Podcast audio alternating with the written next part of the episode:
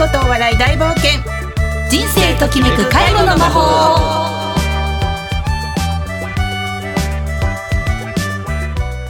皆さんこんにちは。この番組は介護職員による介護職員のための人材紹介会社日本未来ケアがお送りする介護を楽しむための笑顔と情報をお届けする番組です。日本未来ケアは介護職員の方のキャリア相談や転職派遣のお仕事紹介などを主に行っており昨年吉祥寺にオープンしました。この番組では介護職として働いている方や実際に介護に携わっている方の嬉しい話苦労や相談などを含めみんなで知恵を出し合う時間にしていきたいと思っています。パーソナリティを務めますのは日本未来ケアのニーダとアシスタントパーソナリティの小山千春です。はい。よろしくお願いいたします。はい今回もよろしくお願いいたしまはい。すえ本日のゲストとしまして、はい。えー日本未来ケアの高村さんとそれから前回に引き続いてケアマネージャーの五郎さんをお呼びしておりますのでよろしくお願いいたします、よろしくお願いします。よろしくお願いいたします、さあお話入っていく前にですね、新田さん、はい4月になりましてはい、はい。世間的にもまあ新年度だったりとか、はい。入社式卒業式もありますが、はい。外を見てみるとだんだんとピンク色の桜の花が見えるようになってきました、そうですね。春ですね。そうなんです、私実家の関西の方では、もう3月末くらいに桜咲いちゃったりするんですけれども、えー新田さんのご実家北海道ってね。どれぐらいなんですか？桜前線は、あの北海道の桜は本当に5月のゴールデンウィークから、うん。えー徐々に咲き出して本当にもう5月の終わりぐらいまで北海道全域にあの回っていくんですけれども、まあ、私の地元札幌はですねちょうどゴールデンウィークが花見のピークになります。わあなるほど、はい。はい。本当に来月すごい綺麗なお花が皆さんのゴールデンウィーク、はい。休みの期間にかぶると、そうです それで本当はいに地元の方もそうですけど、はい観光客の方もいいですよね。すごく素敵なところたくさんあるんですよ北海道も。うんはいこれからの楽しみということで、はい皆様もいろいろお花見楽しんでいただきたいと思います。はいさあそしてちょっと変わりまして今回のテーマはいということで、この番組はい「家族の介護もしかしてうちも?」の第2弾としてはい「ひょっとして認知症かな?」をテーマに今日はお話ししていきたいと思います。はいそれでは介護とお笑い大冒険。人生ときめく介護の魔法スタートです。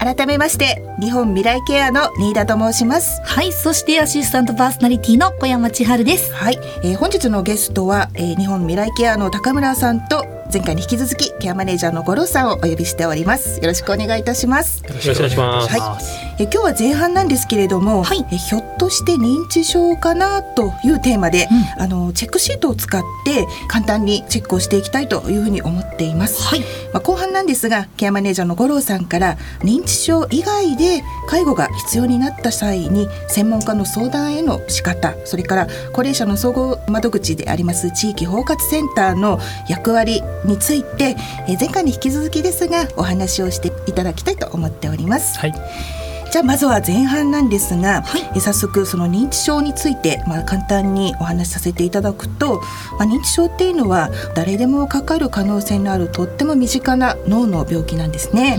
で現在認知症の方というのは400万人を超えていて、まあ、あと10年以内にはえー700万人まで増加をしていくと言われている、えーとっても本当に身近な病気になっています。えー65歳以上の高齢者の人口約20%の方がかかってしまうということでまずはその病気についてよく知るということそれから認知症の方とご家族の方が安心して暮らしていただける地域を作っていくということがとても重要になるかなと思っています。はいじゃあ早速なんですけれども、はい。今ここにあの認知症のチェックシートというのが、まあ、手元にありましてですね、はい。早速あのみんなでチェックをしていきたいと思いますので、まあ、皆様ももしメモなどご用意されているようでしたらあの一緒にやっていただきたいなと思っています。はいお願いします。今回テーマがねねはい、ひょっとして認知症かなということで、はい。まあどういうチェックで認知症であるとかご家族の方が認知症じゃないかなうちの人って心配になった時の目安として使っていただければと思います。はいぜひラジオの前の皆様新田さんのおっしゃったようにメモをですねちょっと簡単なものでできますのでメモをご用意して一緒にお付き合いください。では新田さん、はいチェックリストのはいチェック項目のはい説明をお願いします。チェック項目は全部で10問チェック10個あります。はい。全くない時々ある頻繁にあるいつもそうだというように4択になっておりますので自分に当てはまるところに、まあ、点数をつけていくというものです、でこれから私がチェックの項目を、えー読み上げますので、まあ、メモなので自分が当てはまるかなというところ、あのちょっと点数を、えーつけていっていただきたいなというふうに思います、はい。でスタジオではあの五郎さんと高村さんに一緒にチェックをしていただきたいと思いますので、後で合計の点数をね、一緒に出していきたいと思いますので、よろしくお願いします、はい、ドキドキ。じゃあ早速まずはチェック1番です、はい。えー財布や鍵など物を置いた場所がわからなくなることがありますか？全くないと思う方は1点。うん。時々あるは2点。頻繁にあるは3点。うん。いつもそうだという方は4点になりますはい、チェック1は財布や鍵など物を置いた場所がわからなくなることはありますか？ってことですね。じゃあ続いて、はい。チェック2 5分前に聞いた話を思い出せないことがありますか？全くない1点。時々ある2点。頻繁にある3点。いつもそうだ。4点。大丈夫ですか？は じゃあ続いて3番いきます。周りの人からいつも同じことを聞くなどの物忘れがあると言われますか？全くない1点。時々ある2点。頻繁にある3点。いつもそうだ。4点です。チェック4はい、今日が何月何日かわからない時がありますか？全くない1点。時々ある2点。頻繁にある3点。いつもそうだ。4点今日が何月何日かわからない時がありますか？ではチェック5です。はい、言おうとしている言葉がすぐに出てこないことがありますか？全くない。1点。時々ある。2点。頻繁にある。3点。いつもそうだは4点。さあまずチェック5番まで行きましたけれども、はい点数をつけていただくのはお二人大丈夫そうですか？結構当てはまります、結構当たりますか結構やばいですお。っとっと。全くないは1点、はい。時々あるは2点。頻繁にあるは3点。いつもそうだ。こちら4点としてチェックつけてみてくださいね。はい。じゃあお二人もチェックが終わったようなので、えー後半、えーチェック6からチェック10までいきましょう。はい。じゃあチェック6です。貯金の出し入れや家賃や公共料金の支払いは一人でできますか？問題なくできる1点、大体できる2点、あまりできない3点、できない4点。貯金の出し入れや家賃や公共料金の支払い一人でできますか？では7番。はい。一人で買い物に行けますか？問題なくできる1点。大体できる2点あまりできない3点。できない4点、うん。大丈夫ですね。はい。じゃあ次チェック8番。バスや電車自家用車などを使って一人で外出できますか？バスや電車自家用車などを使って一人で外出できますか？問題なくできる1点。大体できる2点。あまりできない3点。できない4点、うん。9番自分で掃除機やほうきを使って掃除ができますか？問題なくできる1点。大体できる2点。あまりできない3点。できない4点。お掃除ですね。はい。そして最後です、はい。チェック10電話番号を調べて電話をかけることができますか？問題なくできる1点。大体できる2点。あまりできない3点できない4点。電話をかけることができますか？さあ10問。これでチェックをしてみましたけれどもどうでしょう？高村さんからと五郎さん、はい。うん、お二人やっていただきましたけれどもえちょっと結果聞いてみようかな。はい。小山さんどうでしょうかね。どうでしょう？お二人ね。高村さんはどうでしたか、あえっと十九点ですね。19点。い。い点数を取れましたね。結構ラインギリギリのところを今、結構でもいいはい。得点を重ねていただけます。はい。ちなみにちなみにコロさん。あ私は13点でしたね。微妙なラインできましたけれども、はい。実はですね、はい。この結果を申し上げるとですね、はい。20点以上のチェック合計点が出た方に関しては、ちょっと支障が出ている可能性もありますねというあの一応一つの目安になります、はい。まあ、だから全部というわけではないんですけれどもと考えるとあれ高野さんそう19ですね。点ってあなんとか大丈夫です。なんとか大丈夫ですかね？ギリギリのギリギリ大丈夫ででしたね。コロさんもね13点ってもう間もなくどっちに行くかみたいなね。ああそうですか。セーフだと思ったんだけど。セーフですかね。はい、という感じになるんですけれどもね、ゴロさんどうでしょうかね、この認知症のチェックということなんですけれども。あそうですね、はい。まあ、今回このチェックシートの結果っていうのはあくまでおおよその目安えーですので、はい。あのまあ、医学的な診断に変わるものではありませんので、はいまあ、認知症の診断ということであればきちんと医療機関を受診されてはい。診断していただくとはい。いう必要がありますので、はい。えー気になる症状がある方はぜひ、はい。えーかかりつけのお医者さんあとはまあ認知症の専門の病院に、うん。えー相談してみるとい。いと思います。そうですよね、はい。あくまでも一つの目安ということですよね。私も実はですね、はい。聞きながらやってみまなんと？してなんとゴロさんと一緒13点でした 私も。結構こう曜日がわからなくなるとか でります点数ちょっと高くついちゃいまして、あ何月何日だっけみたいなところがですね、はい。今日13だっけ14だっけみたいなこととか今日は何日ですか？今日はですね4月7日でございますよ。よかったです。ただ本当にどの点数が出るか、もちろんその日によっても違ったりとか、その時の精神状態とか心理状態によってもちょっとずつのズレはもちろんあると思いますので、はい。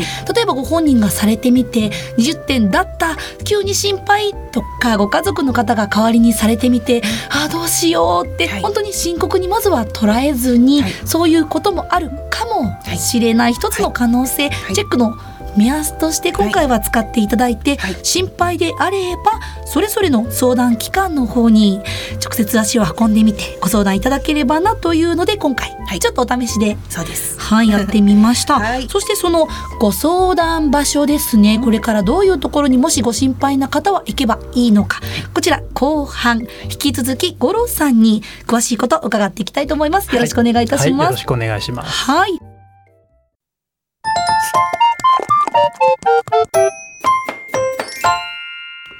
介護とお笑い大冒険。人生ときめく介護の魔法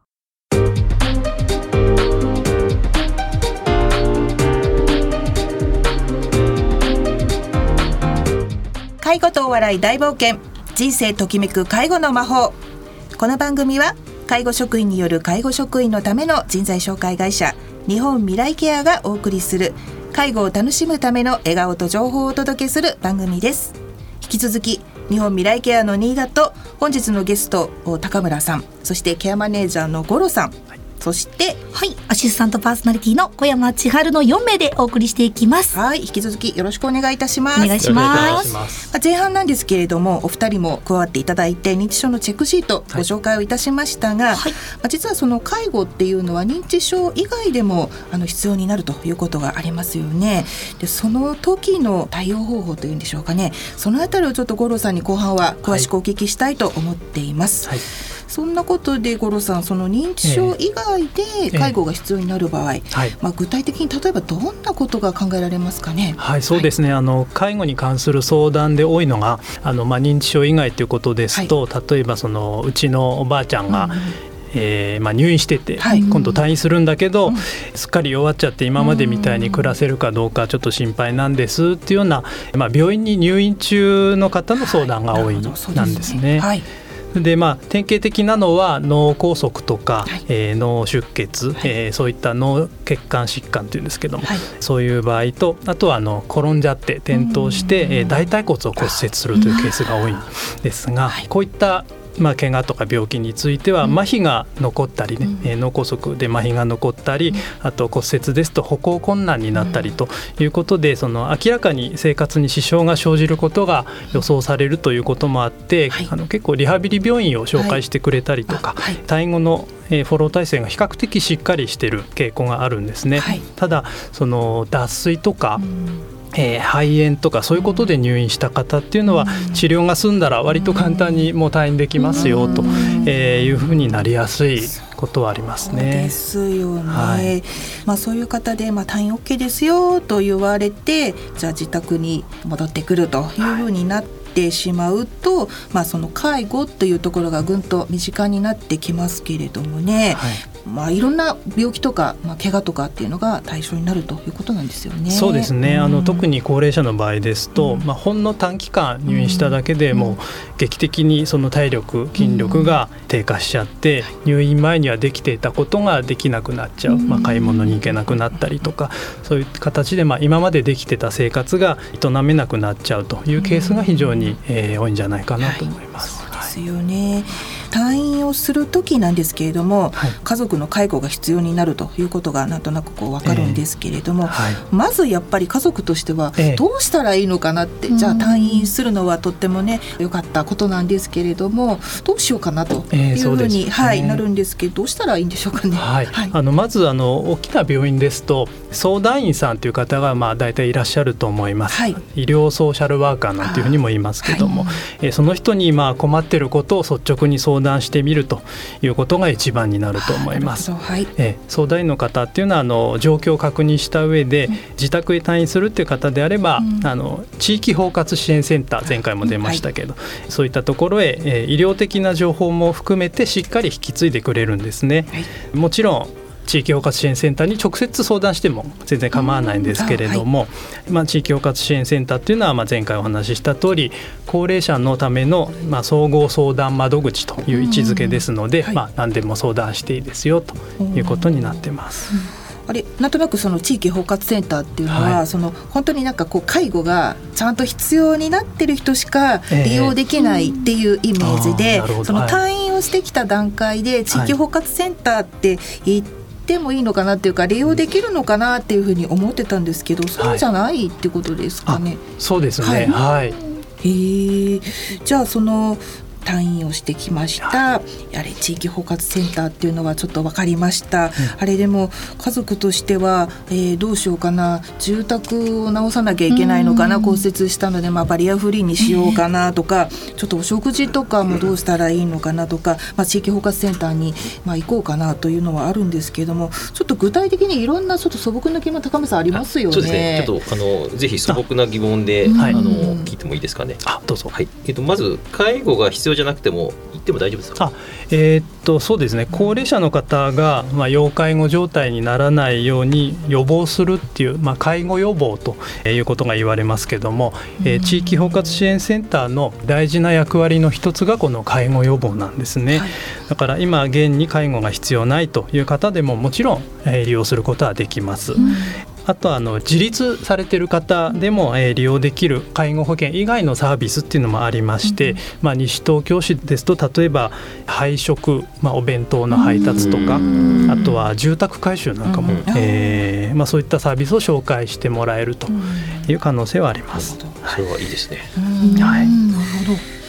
でもなんかこうどのぐらいの状況っていうか体調がどのぐらいになったら行っていいのかなっていうのはなんかあるんですけど。ね。ま正直特に基準みたいなものはないんですが、えー目安としては生活に困るような状況があれば遠慮なく相談していいんじゃないかなと思います。はいそうなんですね。へえすみませんなんかこれ変な質問ですけど、行ってなんかこう冷たくなんか門前払いとか 大丈夫ですかね？かえーまあ、包括の職員さんきっとね優しい方ばっかりだから大丈夫だと思いますけれども、はい。まあ、万が一そんなことがあったら管轄している、まあ、市市区町村の担当部署、まあ、介護保険の担当部署に相談してもらうという流れになるかな。あとわかりました。思い。ます。はいただた。だ無料もちろん、はい、費用はかからないです。はいよかったです。ね でも基本的な気になる質問ですよね。そうそうですね。おお金とか取られてたんで。すよね。ヒーローさん他にありますか？聞いてみたい。あはい。そうですね、予約とかいるんですかね？あえっとアポなしでも全然構わないと思います、はい。はい。えーただ一度電話してから、えー出向かれた方が確実かなと思います、で行けないっていう人についてはあの職員さんたちの方で、えー逆に訪問してくれるということもそれはちょえーやっってますとありねがたいですよね、はい。あとちょっとあれ家族だけで本人とか一緒に行かなくても大丈夫ですかね？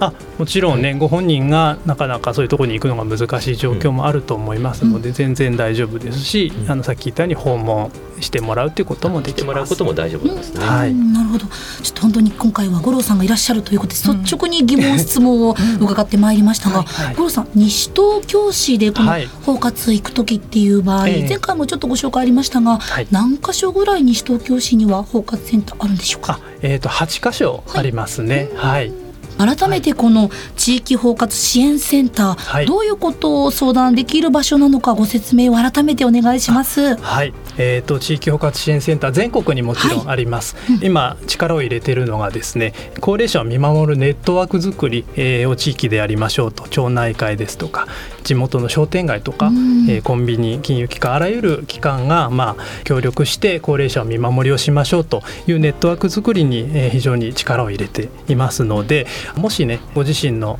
両親ですとか、おじいちゃんおばあちゃんが遠方に住んでて、えー一人暮らしで心配だななんていう方はあのぜひ現地の地域包括支援センターの方に相談していただけるとそういう身近な住民の方がいち早く、えー異変に気がついて、えー教えてくれるということで早い段階で手が打てるかなというふうに思います。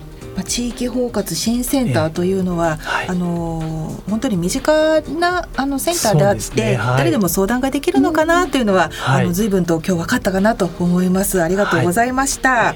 じゃあ皆さんちょっと気になっていただいたら、はい。この包括支援センターぜひ検索していただいて、足を運んでもちろんご家族の方でも大丈夫ですので、ご利用まずはご相談からいただければと思います。さあそしてもっと伺いたいところですが、はいそろそろお別れの時間近づいてまいりました、新田そうですねさん。はい、今日はまあそのひょっとして認知症かなということで、あのチェックシートを含めていろいろあのお話をお伺いしてまいりました。はいで今日7時から再放送もお送りいたしますのでぜひお聞きください。えーインターネットポッドキャスト FM 西東京ですね検索をお願いいたします。来月第一金曜日ですね、はいこの時間にお会いしたいと思いますので来月もまたお楽しみによお願いします。ろしくお願いいたします。はい今日のナビゲーターは日本未来ケアの新田と高村と五郎とはい、アシスタントパーソナリティの小山千春でした。どうぞ次回もお楽しみにはい、皆さん。ありがとうございましたありがとうございました。